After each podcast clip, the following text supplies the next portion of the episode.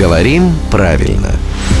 Здравствуйте, Володя. Доброе утро. Растет и ширится ваша популярность не только среди слушателей, но и среди профессионалов от радио. Вот один из этих профессионалов, наш звукорежиссер, интересуется таким словом, как лазить. Вот есть лазить, которое, ну, нейтральное, литературное, правильное.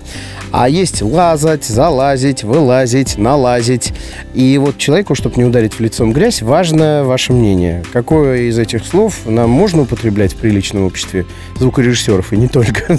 А а какие лучше?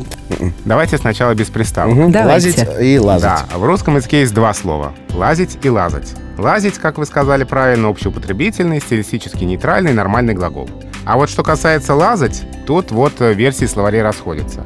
В большинстве словарей «лазать» отмечено как разговорное. Но есть словари, в которых «лазить» и «лазать» даны как равноправные варианты. Но их меньшинство. Все-таки «лазать» — это скорее разговорное слово, а вот «лазить» — нормальный нейтральный вариант. А вот с приставками уже никак. То есть залазить, слазить — это уже просторечие. Ну, то есть залезать, Залезать, съезать, правильно. Залезать, да. Мгм. И налезать, если, допустим, одежда. Да, одежда не налазит. Да, она лезает. И на звукорежиссеров, и на лингвистов, и на радиоведущих, и на всех остальных людей. Это главный редактор Грамм-Тру Владимир Пахомов. Если сказал, то можно верить, запоминать и дальше пользоваться.